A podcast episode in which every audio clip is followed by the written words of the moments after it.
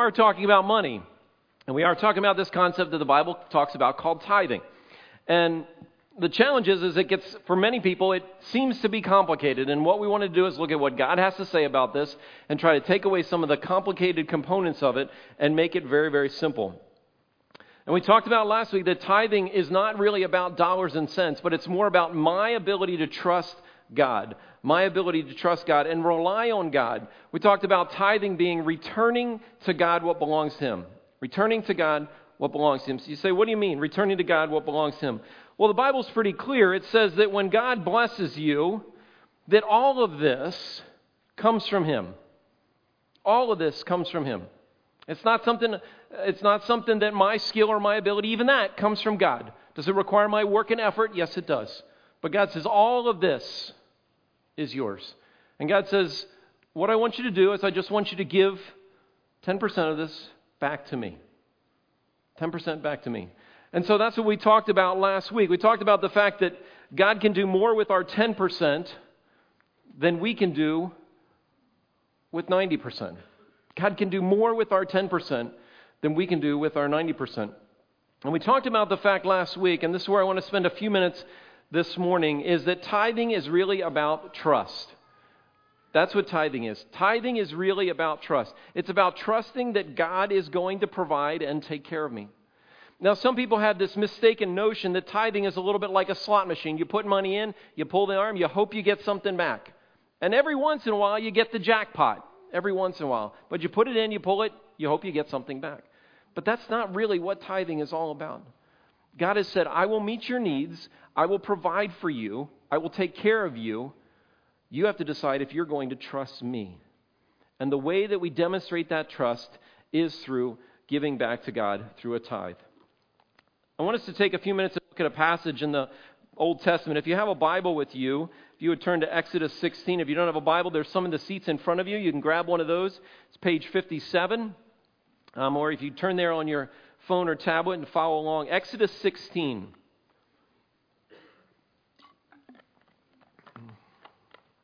And in Exodus 16, the people of Israel have left the land of Egypt. They were confronted by the Red Sea. God showed up in an amazing way, opened the Red Sea. They went through the Red Sea on dry ground. The Egyptian armies followed them. God closed the Red Sea up and destroyed the Egyptian armies, and they just had this massive celebration. And so after this massive celebration, they start on the in the wilderness. Now that they're free from slavery, it's like, uh, now what? Now what? And they weren't quite sure what to do. And so God provided them water. They said, God, we're going to die of thirst. God provided them water. And so they wandered around a little bit more, ate what food they had brought with them, and then they were desperate for food. They said, God, how are you going to feed us? If you don't feed us, we're going to die. And look at their words in Exodus 16, beginning in verse 2. In the desert, the whole community grumbled against Moses and Aaron. The Israelites said to them, If only we had died by the Lord's hand in Egypt. There we sat around pots of meat and ate all the food we wanted. But you brought us out in this desert to starve this entire assembly to death. Doesn't sound like people who are trusting God, does it? Sounds like people who just thought that God had strung them along and now was going to drop them.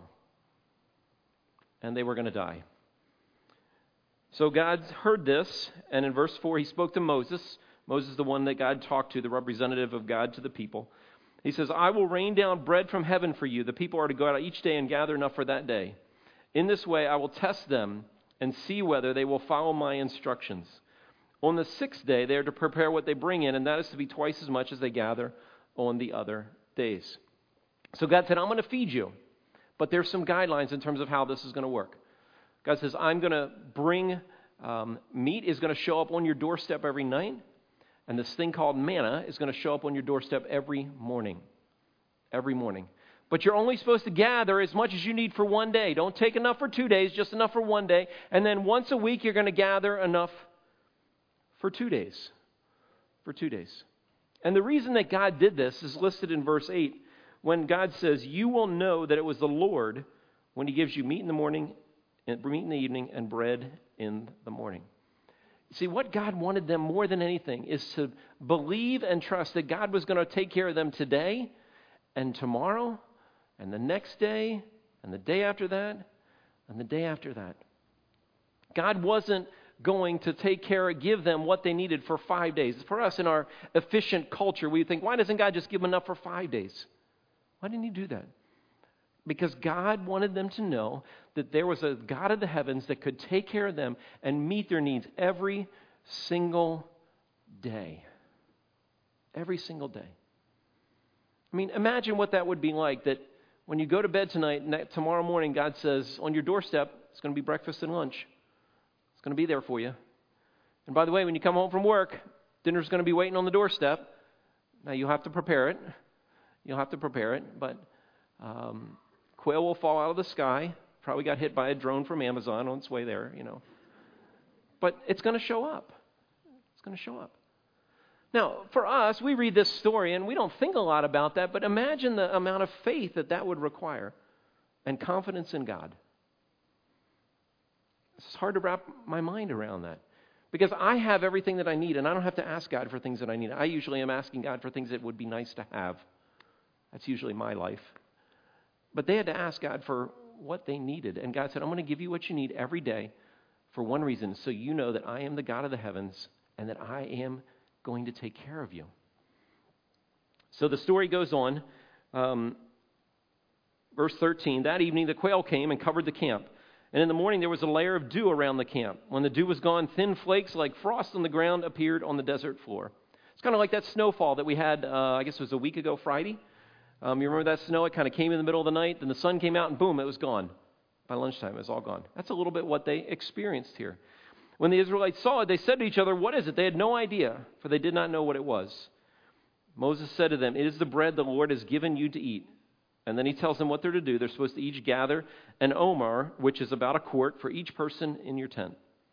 They did as they were told. Some gathered much, some little, and when they measured it all, the one who gathered much did not have too much, and the one who gathered little did not have too little. Everyone had gathered just as much as they needed. And so this was God's instructions for what the people were supposed to do. Take no more than this, but take what you need, and I will provide for all of your needs. But I'm sure in the midst of that group, there were some people that were, were skeptical. Some people that were skeptical. We're skeptics as Westerners. We don't trust authority as Westerners. We're different than other cultures in the world. Asian cultures, they trust and respect authority. Um, you know, African and Latino cultures, they trust and respect the authority. Westerners, we don't. We question them. We always have lots of questions. And questions are good if you're making a big decision and you're trying to evaluate that, but questions are not so good if God says, I want you to trust me. And so I thought about this story. I thought, what would some of the questions, some of the what ifs? There was probably thinking, well, I know God said He's going to provide today, but what if He doesn't provide tomorrow? Shouldn't I get some extra just in case? What if someone else makes God angry and God forgets about us and then we don't have any food? What if I oversleep and I can't collect my manna tomorrow? What am I going to do then? What if I get sick? Who's going to collect my manna so I have something to eat? And I'm sure there were people who said, What if, what if, what if, what if, what if? So the first day they had to go out and collect the manna, the people who said, What if, that scroll that through in their minds, goes on to say what they did in verse 20. However, some of them paid no attention to Moses, but they kept part of it until morning. But it was full of maggots and began to smell. Now, I was thinking, how long does it take something to get a little moldy in the fridge, you know? Probably about a week and a half, two weeks.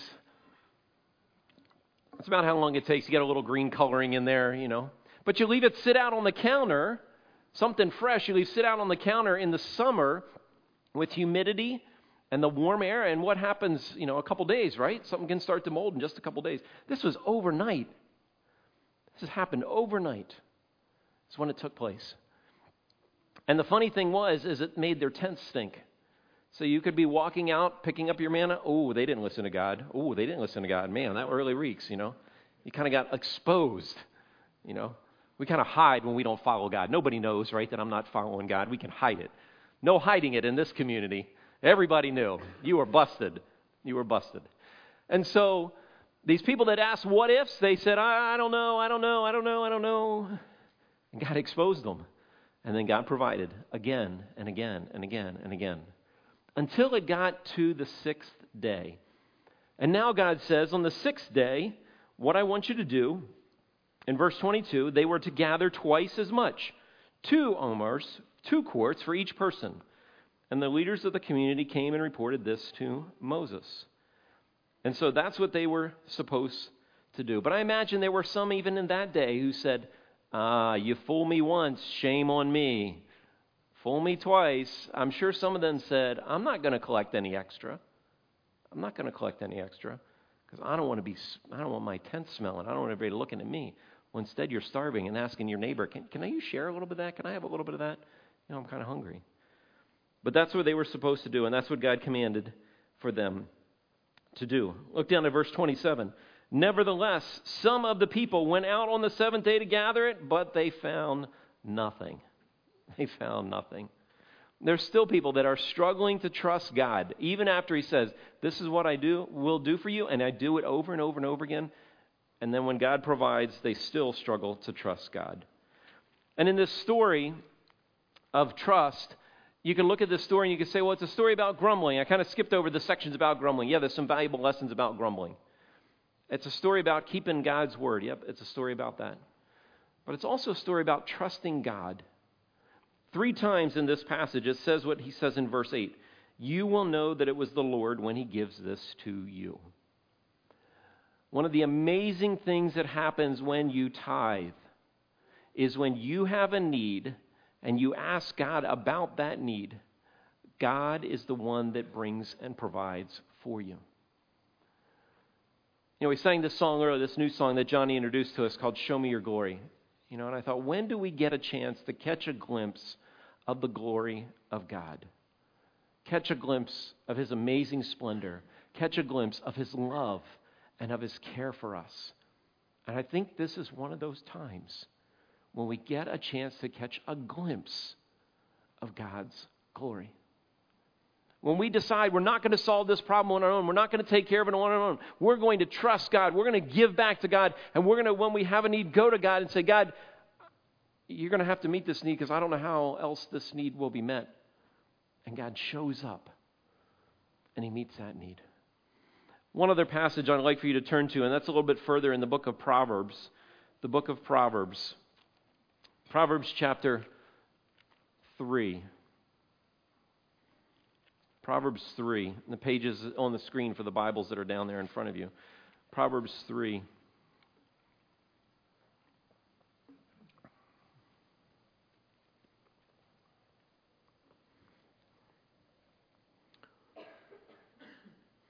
And I think if there were two verses that I cling to more than any other verses in the Bible, it might be these two. Uh, verse 5 says this Solomon, the wisest guy who ever lived, says, gives us this advice Trust in the Lord with all your heart and lean not on your own understandings. You know, the word trust is to put confidence, complete confidence.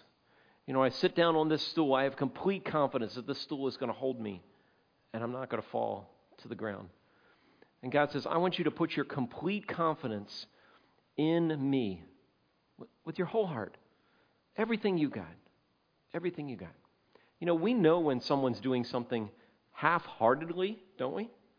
When their effort is half hearted, when they don't pour themselves into it, when they don't do it well, when they don't finish well. God says, I want you to give, I want you to put your trust in me with everything that you have. And He says, I don't want you to lean on your own way of figuring it out. Because if you try to do that, it's not going to make sense. It's not going to make sense. I talked to someone between services last week who said, John, I went to a financial advisor and they were helping me get my finances in order and they gave me some good advice. But, but when I said, now, now, this is how much I want to give back to God, they said, you can't give back, back, back that much. They said, why not? Well, because it won't work. It won't work. The numbers don't add up if you give that much back to God and still pay all your bills. And so this person had to wrestle with do I trust God or do I lean on my own understanding? Do I trust God and do I lean on my own understanding? I heard another story of someone who chose not to tithe, and that exact money they didn't tithe is what their extra bills were for that month. Now, some would say, well, that's God just getting them back, but that's not the God I know and love. Sometimes things happen that way. But God says, I want you to lean not on your own way of figuring it out, Because if you try to figure this out, it's not going to make sense. It's not going to add up. Look what he says in verse 6. He says, In all your ways submit to him, and he'll make your path straight. You know, God says to us, Are you going to submit to me in your career? Are you going to submit to me with your relationships? Are you going to submit to me in parenting? Are you going to submit to me with your finances? Are you going to submit to me with your struggles, with your addictions, with your habits? Are you going to submit every God says, submit to me with everything. And we're talking just about the finances. And here's the promise that God makes, and He will make your paths straight. So, what does that mean? What does that mean? Well, the idea of path straight is the idea of clearing a path so that you can move forward. If you're lost in the woods and you're trying to find your way, you're looking for the path that's clearly marked. And God has a path that's clearly marked. The Bible says that God marks out our paths before, before we are conceived. And so God knows my path and He knows your path and He knows what those are. And when I'm trying to solve my problems, when I'm trying to fix my life my way, the path gets all cluttered up and I can't see God's way. And God says, You have to decide if you're going to trust me on this one. You have to decide if you're going to trust me. And if you're going to bring this to me, I'm going to clear some of this clutter away, maybe through your insight or someone else that God brings into your life. And all of a sudden you're like, wow, now I can see a way clearly to do this. Verse 7, he says that again don't be wise in your own eyes, don't try to figure it out yourself. And then in verse 9, he says, Honor the Lord with your wealth, with the first fruits of your crops. You know, the idea of first fruits is when the, you get the first harvest. And in those days, what a farmer would normally do with the first seeds or fruit from the harvest, they would save those for the next year. That was called their seed crop for the next year. They didn't have a place they could go down and buy all their seed, but in an agricultural society, you always saved the first so that you were guaranteed if nothing else happened, you would have it for next year. Sounds like a pretty good idea, doesn't it? But God says, I want you to give the first fruit back to me. The first fruit back to me. And in giving the first fruit back to God, it says, God, I'm trusting you with my future, and I'm trusting you with my present right now. That's pretty big. I'm trusting you with the future, and I'm trusting you with my present right now. And then he goes on to say in verse 10, he says, Then your barns will be filled to overflowing, and your vats will brim over with new wine. So, those of you with barns and vats, you're in great shape. The rest of us have to go find some other place. No, no, that's not how God works. God just meets our needs. God shows up in our lives in ways that we can't fathom, in ways that we don't understand, in ways that sometimes just don't add up, sometimes just don't make sense.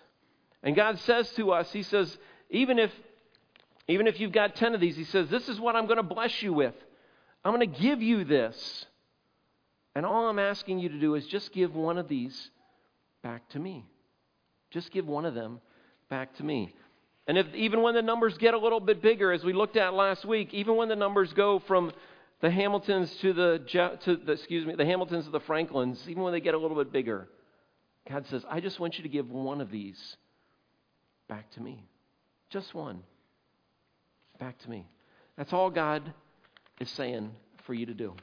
And so, our challenge that I gave you last week was this my challenge to our whole church, to all of us, is to commit to giving God that full 10% for a 90 day period of time. You can decide when it starts, you can decide that. And if for any reason during that 90 day period of time God does not meet your needs, we will give you all of the money that you've given to us back because we believe that God will meet our needs. And as I said to you last week, this is not about money. This is not about dollars and cents. This is not because our church can't pay salaries or we might not be able to pay the heat bill. It's not because of any of that. It's because we want you, we want our whole church to walk into a way of life that's all about trusting God fully, even with our money. That's one of the most difficult ways for us to do that. I've asked one of our guys to join me on stage um, just to tell you a little bit of his story and his journey and learning this and walking through this and seeing God provide for him. But as he does, they're going to put the image on the screen of the, it's on our website, the 90 day challenge. Just go to our website and click that. And we would love for you, if you want to participate in this challenge, just click that, click a button, say, I want to participate. I want to participate. Because we, there's no numbers, no financial information, just I want to be involved and I want to do this. And uh, we want to see you be able to see God show up in your life in some amazing, amazing ways. So I've asked Ted Wolf to join me. Ted's been a, a, long term friend and a historically long term member of our church. He was one of the first people that we met when we moved into this area. And so I've asked him to join us on stage and tell us a little, tell you a little bit of his journey in this area. So Ted, to get us started, tell us um, how were you raised to view finances? Because as I said before, you know how you're raised to view that really affects how we view that right now. So tell us a little bit of that. Well, I was raised in a big family, and we didn't have much money. My dad worked real hard, but just didn't make a lot. And he worked a lot of double shifts and picked up a lot of jobs on the side, and us kids would go along with him and, and help him do those jobs and, you know, just try to pay the bills. So, what was the message you got at the dinner table every night about money? Dad would preach to us, you know, you got to save, you got to work hard, you got to save, and and so, you know, I was I didn't want to grow up to be like my parents with their struggles and finances. I mean, I love my parents; they're great parents and role models and stuff. And but uh, but I didn't want to struggle like that. So the message that I got was that you work hard for everything you've got. It's all yours. You you know you and that's your security. If you can if you can accumulate enough. This is the message I heard. It's not actually what was said, but if you can accumulate enough money, everything's good. You don't have any troubles.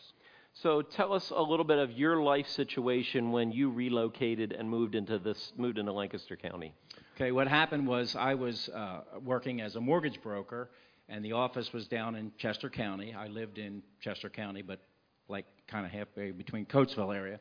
My office was in Exton, so every morning I'd get up and go into the office in Exton, five o'clock in the morning or whatever, work there till noon or one or whatever, come out to Lancaster County for appointments, and then I would get home maybe 10, 11 o'clock at night and um, made good money and, and was, you know, uh, didn't have any debt other than a small mortgage on a pretty nice house. And um, we're paying that down and everything. But my wife had, well, at the time, we had two little girls.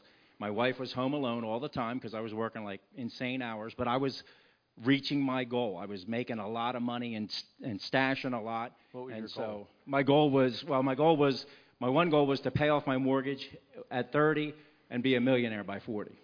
Okay, so that was your goal. And we're this so, close. Yeah. Not quite. Um, so that was your goal. So you were in a, you were in this house, work demands. Um, so you decided you need to make a change. So what happened when you made that change? Well, like I said, uh, you know, uh, because I was working so many hours, Lentha was not real happy. We didn't have much of a relationship.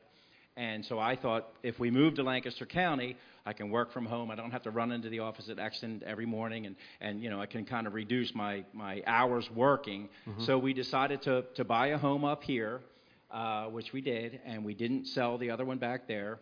And within the matter of a couple of weeks, during all this, before we actually made settlement up here, uh, the, the company that we worked for restructured our commission we were going to be making about half as much money. So myself and two of the other guys decided we'd start our own mortgage firm. Uh, at the same time, this is all in a four or five week period. And at the same time, uh, the savings and loan crisis happened. I don't know if a lot of you remember that, but in like 1990, savings and loan crisis happened, and banks were not approving loans. Without approved loans, I get zero commission, and there you go. So now I have a wife, two little girls, and two mortgages, and zero income. And so at that point in time is when God, through a series of events, we connected with you. You guys started to become involved in the church. So tell us as you um, tell us how you heard about the concept of tithing and uh, why, when you started to do that. Okay, I'm not really sure my wife said that we heard it in a message somewhere. I don't know. But Thanks, Ted. My, well, it, we hadn't even had a first church service yet. Oh, okay. So, I mean, it was just basically a Bible study. John and Christine would come over, and, and every Thursday we'd have a Bible study at our house, and just the four of us. And, and so, somewhere along the line, I heard Malachi 3 about tithing. And I thought, you know, we had zero income, literally zero income. And, you know, we still had payments and whatnot. And, feeding the kids and all. And so I couldn't tithe because 10% of zero is zero. so I had an excuse. But no, so we started giving. We did have some savings. You know, it was being depleted pretty quick, uh, but we started to give. And did I answer the question? I think you did. Okay. Yeah. So, as you have done that, that's been something that you started when you really didn't have anything to give, and you've continued that practice for um, many, many years. How have you seen God provide and God show up in your life in some remarkable ways? Well, when we started doing that, um, like I said, we had two houses, and our the, the house that we weren't living in sold when we had $17 left in the bank. And then business started picking up, and things got better slowly, and but they've consistently gotten better, and um, you know, so God has provided like that in those ways. How do you provide this? Oh, yeah, I said in the first service. Uh, a couple of years ago, um, not that we're destitute or anything, but I'm cheap and I don't like to spend money. And I said to my wife, I said, hey, you know, I'd really like to get a coat, a nice coat that I could wear to church. So we go up every every Christmas. We go up and we visit her dad up in Lewistown, and we were there a couple of days, and we're walking out the door, and her stepmom says, "Hey Ted," she says, "Dale has a coat here that he bought, and he wore it like two times, and he doesn't want it anymore. Do you want it?" I'm like, "Yeah, yeah, it's a pretty nice coat." But I wasn't going to spend the money for it. So, how has God provided in other ways with uh, helping vehicles last or just meeting your needs in other unique ways? Yeah, I really appreciated John's story last week about his lawnmower and he, you know how he mows 12 acres every week and you know he's used a quarter of a gallon of, of gas in the 15 years that he's had it. But you know how God and uh, and oftentimes that's how God provides. At least for me, it's not like you said earlier. You put 10 bucks in and you get 40 dollars out or whatever. Oftentimes it's providing things that we need and if we wait on Him, oftentimes He provides those things if He sees that we need them. Sometimes we kind of confuse needs and wants. But mm-hmm. on Friday, uh, well, let me back up. We, we buy vehicles 15, 20 years old, 150,000 miles on them or whatever. And I'm not real mechanical, so it's always a concern when we're going to take a long trip. But on Friday, we took our van, which is 17 years old and has 190 plus thousand miles on it, drove up and back to New York, 14 hours on the road, and not a bit of trouble. So it's just one example of just many one of that, many, many. Uh, that how God has done that. Yeah. And and you know it really illustrates that this issue of trust means that we're not going to God with conditions. We're not going to God and saying, God, I'll give this, but you need to do this. Right. We're going to God and saying, God, I'm going to give this, and I'm going to trust that you're going to meet my need in some way. Mm-hmm. One of the other challenges that this sometimes exposes is um, bigger challenges with our finances when we recognize that maybe things are too tight or we're saying, I don't know how this can work. So, um, can you tell us about our class that's coming up, Financial Peace University, and how that can help people in that journey as well? Mm-hmm. Yeah, we'll, we'll be starting a week and a half, I guess, from now. We'll be starting the new Financial Peace uh, class. It's a nine week series. There's, there's a, we watch a video and then we discuss, and where there's a little bit of homework and talk about different things like how to manage your, your finances in a biblical way. And oftentimes, unfortunately, we don't do that. And when we do it God's way, it works. You know, you may not live in a mansion and have brand new cars every other year, but if you're doing things God's way, there is a financial peace. You know, one thing I didn't say in either service is when I had all this money, I mean, I had a lot of money for a young kid with a high school diploma. I had a lot of money, but I stressed over it and I worried over it all the time when God took all that away from me and, and proved his faithfulness, there's no worries. I don't worry about money. You know, mm-hmm. my wife can do whatever she wants. She takes trips. No, no, I'm still cheap, but you know. You realize we're recording this, and she's back there recording it for us. So, so yeah. Oh. Well, thanks, Ted. I appreciate you sharing your story and sharing how God has done this in your life and uh, for your commitment to help others through lead. Ted leads our financial peace workshop, so um, Angie will tell you us a little bit more about that. So would you thank Ted for sharing this story? So thanks, Ted. Appreciate it, buddy. Thanks. You just leave it right here.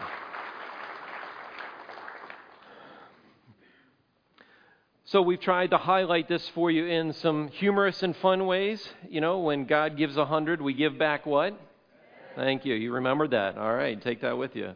You know, and that the issue is really an issue of trust. It's really an issue of trust.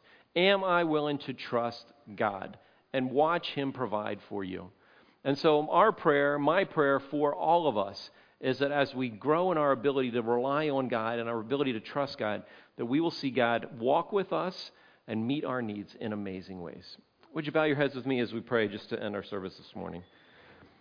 God, we thank you for this morning and we thank you for this opportunity, just in a lot of fun, creative ways, to be reminded of what this message is all about. It's not very complicated, but we do not trust very well. And so, Lord, we are faced with this huge challenge that we have to find a way to trust you um, with something that there is not always a clear plan moving forward. Um, and so, God, I pray for the individuals who are here. I pray for the husbands and wives who are having these conversations. I pray for our high school students and our college students who say, I don't have two nickels to rub together, just like Ted shared his story.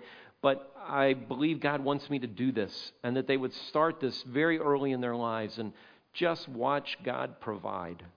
Um, and so, God, my prayer is that for us as a church community, that we will deepen our faith, deepen our trust, deepen our reliance upon God in amazing, amazing ways as we take this one step of being able to give back that 10% to Him. Help us to do that, God.